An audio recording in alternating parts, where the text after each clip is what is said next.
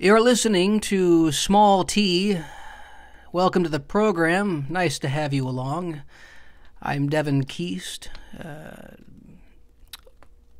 over the weekend, as we've been learning, Richie Tienken, the founder and owner of the comic strip Live in New York City, passed away. My association with Richie and the comic strip has been minuscule, uh, hardly in existence compared to those in stand up comedy who have cemented its place in history. Since opening the club in 1975, Richie had been occupying a table in the back of the room on Tuesday nights as aspiring comedians would give their best five minutes before a live and a paying audience with hopes of earning his approval. And if you did, if you did earn that approval, then he would pass you uh, for late night spots. And that meant from there you'd work your way toward getting uh, primetime spots. And over the years, beginning in the 1970s, Richie had passed comedians from uh, Jerry Seinfeld to Eddie Murphy. And on March 3rd of 2020, he passed me. That night was the only night that I would really speak with Richie because the following week, well, the comic strip had to close its doors as a result of the coronavirus. Now, it was March, uh, March uh, 2019, the previous March, when a comic who'd, uh, who'd been frequenting an open mic uh, that I hosted in Greenwich Village asked uh, me if I wanted to go to the comic strip with her to get an audition slot. this was Elise DeLucci, by the way. And basically, a few days later, Elise and I showed up outside the famed, uh, the historic comic strip live on Second Avenue, Upper East Side, at about 10:30, um, maybe 11 o'clock in the morning. And in front of us were, I don't know, four other other comics, open mic, you know, disheveled looking uh, young men. Uh, you you know the type. And and then the line began to form behind us. And three, three and a half hours later, that line had made its way up to 82nd Street and wrapped around the block. And, well, finally they began to allow people in. So each of us pulled a raffle ticket from a fishbowl and uh, well, from from there they squeezed us all into the showroom. And uh, dear God, I, I, hope the fire marshal isn't listening uh, for more reasons than one. Uh, but uh, so anyway, one by one, they called us up up to the stage, and they gave each each of us a date. They told us to write it down, a date for when we were to be back at the club in order to perform for Richie Tienken. And my date, March 3rd, 2020, would be for a year later. What I remember about March 3rd of last year, I, I, arrived at the comic strip shortly after 9:30. My spot was scheduled for 10. I introduced myself to the doorman, uh, the guy inside uh, taking tickets. I grabbed a seat not far from where the bar is, uh, you know, where there are a couple of high tops, a couple of booths, and uh, and, and, so I, I took uh, took a seat at, at, at an empty booth uh, with the other guy who'd be auditioning that night. And uh, well, anyway, so then the, the host emerged from the showroom. Uh, James Mattern was the host that evening. James Mattern, the commissioner of comedy perhaps the best working host in comedy today. And those aren't just my words. The show was going on, but James uh, stepped out to introduce himself and give us the rundown. Uh, and uh, as he wished us luck, he headed back into the room and then in from outside through the front door. I remember in a track suit and white Velcro shoes He had shiny uh, white hair. It was slicked back. It was it was Richie. It was Richie Tienken. And I, well, I did my set, and I remember thinking it went okay.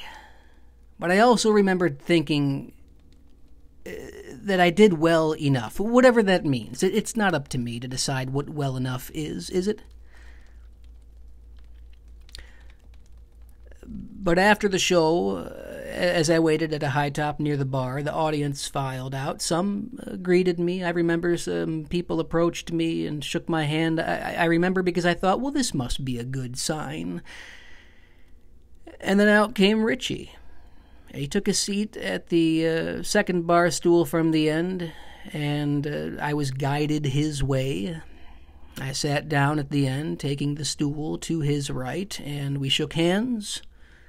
He asked me where I'm from, and I, I said, Well, I'm from Michigan. Uh, where? He, you know, I told him, Well, I, I'm from a small town outside of Flint. And he said, Where? Like he was familiar with the area. So I said, Lapeer and he asked me how long I'd been doing comedy. He asked where I'd performed, where in, in New York specifically I'd performed, and then he told me what he liked about my set, and he told me that I'd passed. And I told him that I would give him my very best, and we, we shook hands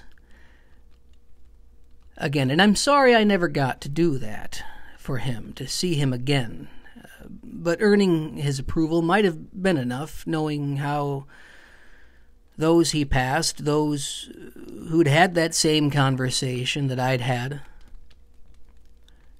knowing who many of them are and their impact on comedy, just as I had to, they've all had to go through Richie Tienken because he was one of the first. I, I mean, stand up comedy as we know it really didn't exist until the 1950s. And even then, there were no comedy clubs. No comedy clubs devoted entirely to stand up. Not until the 1970s. Until the 1970s, if you were a comedian on stage, that comedian, uh, that is, if you went to see a comedian on stage, I guess I should say, that comedian was likely to be a part of another show, a show that included music and a variety of other acts. There were no clubs, specifically for people to see stand up comedy. Until the 1970s, when the comedy, uh, comedy store opened in Los Angeles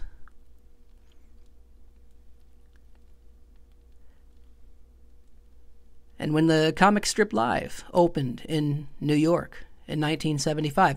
There were just a few of these clubs, by the way, and the people who owned them were really, if you think about it, they were really doubling down on making a space for people to see stand up comedy and a space for comedians, and honestly, we're just a bunch of misfits. I mean, look at us.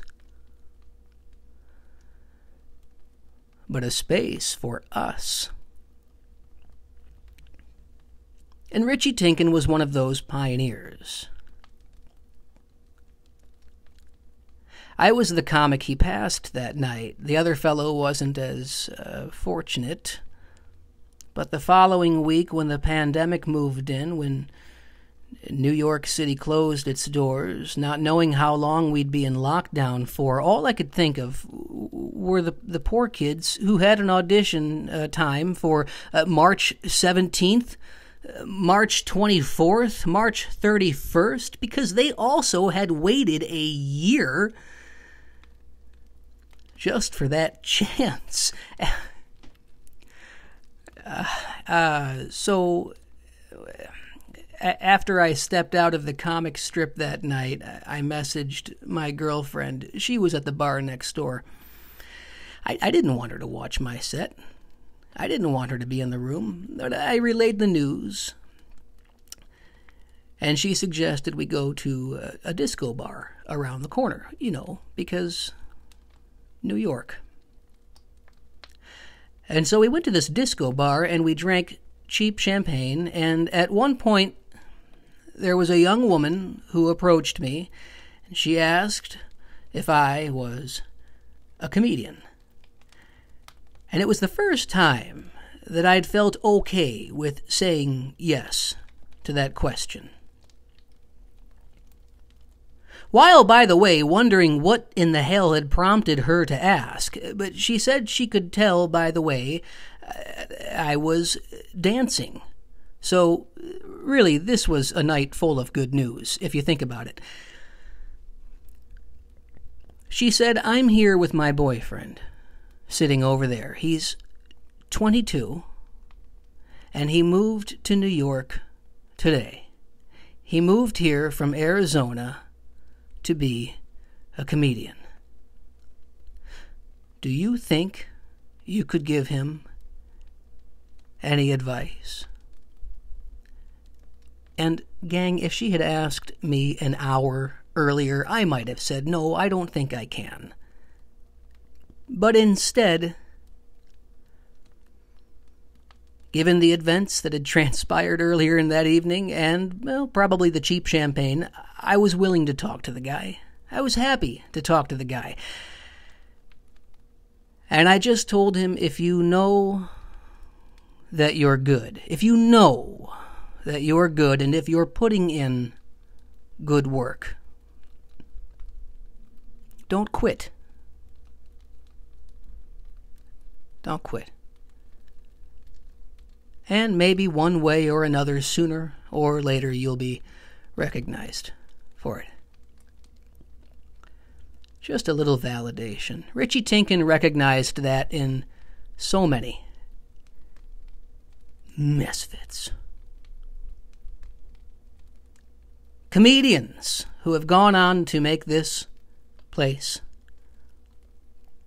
this country, our cities, our living rooms. They've gone on to make this place a little less insufferable. His impact will forever be felt, and we will never be able to thank him enough.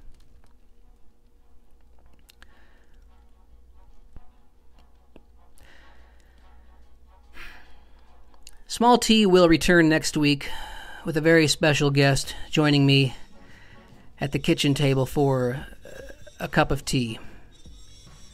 Uh, we hope you join us. Until then, take care of yourselves. Take care of each other. God bless Richie Tienken. God bless the comic strip. God bless comedians.